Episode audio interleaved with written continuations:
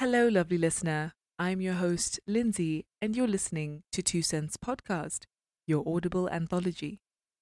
As this is a series, we shall be analyzing another section of Walt Whitman's Song of Myself, as recited by Guy Melander.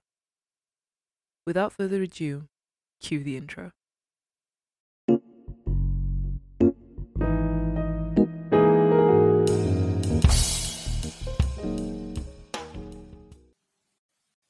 Section 11 Twenty-eight young men bathe by the shore. Twenty-eight young men, and all so friendly. Twenty-eight years of womanly life, and all so lonesome. She owns the fine house by the rise of the bank. She hides, handsome and richly dressed, aft the blinds of the window. Which of the young men does she like the best? Ah, the homeliest of them is beautiful to her. Where are you off to, lady? For I see you. You splash in the water there, yet stay stock still in your room. Dancing and laughing along the beach came the twenty-ninth bather. The rest did not see her, but she saw them and loved them. The beards of the young men glistened with wet.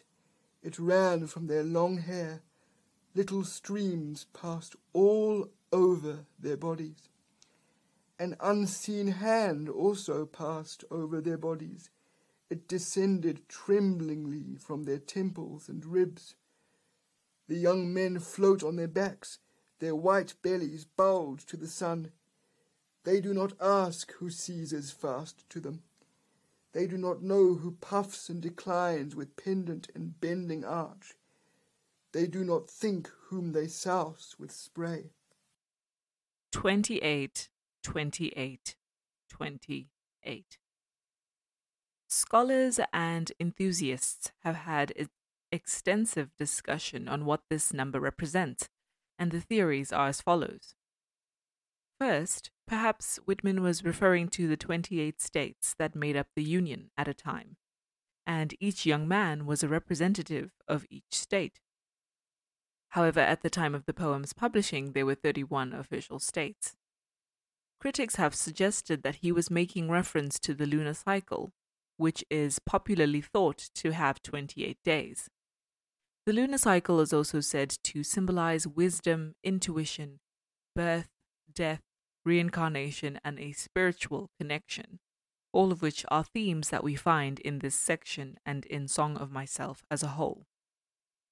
Regarding birth, death, and reincarnation, I introduce a third theory for the number 28, and that is the speaker probably referring to a woman's menstrual cycle.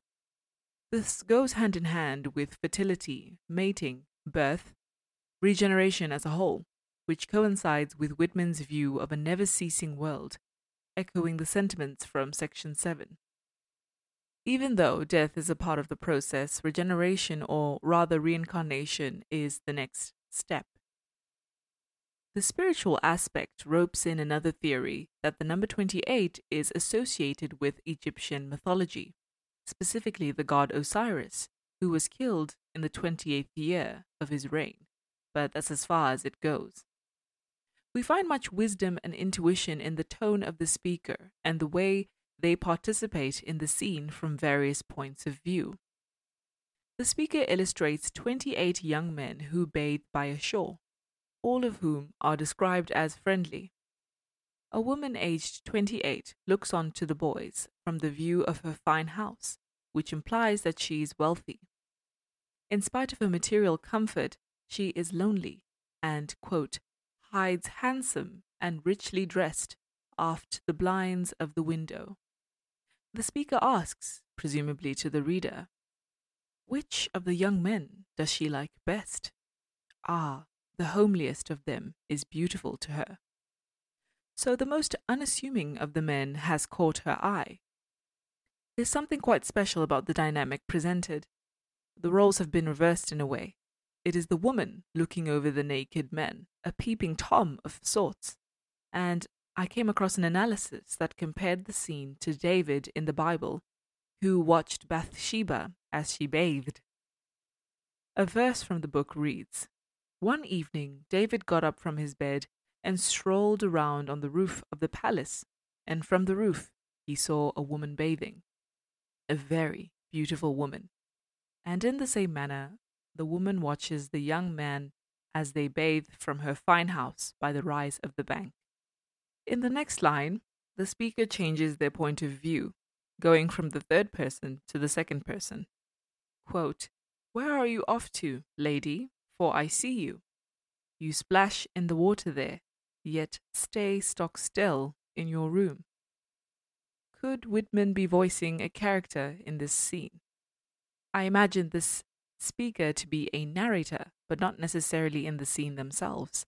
There's a change in the point of view, but not much of a change in interaction. The line reads as though the speaker is now talking to the lady. Where are you off to? For I see you. You splash in the water there.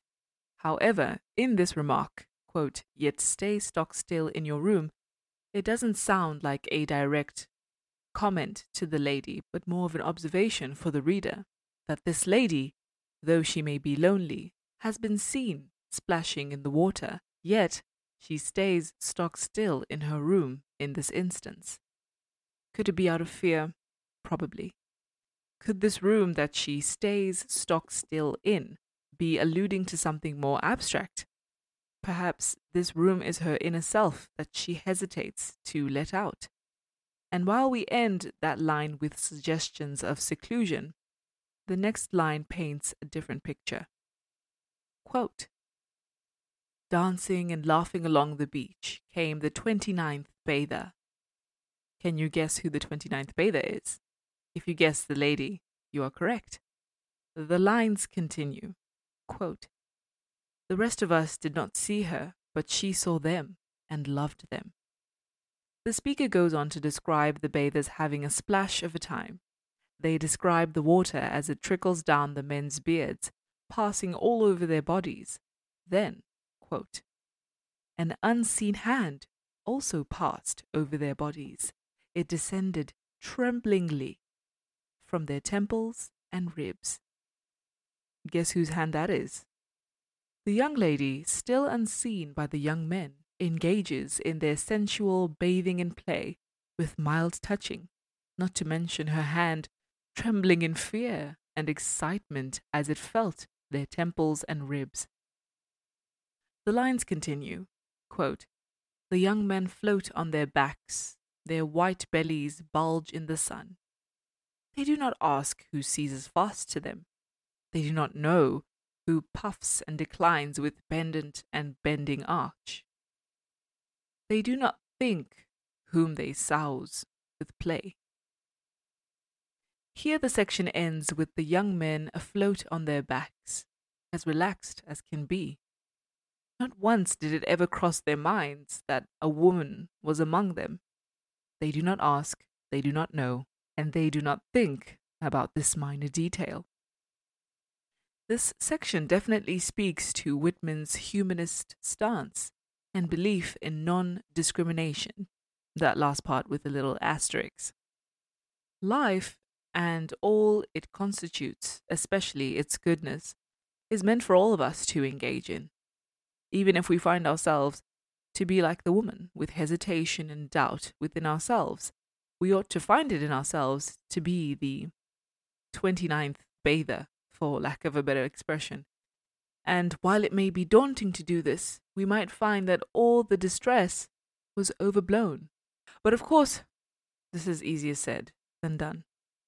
Thank you for listening to this segment. I appreciate you giving your time. If this is your first listen, I hope this was impressionable enough for you to join me again for another episode.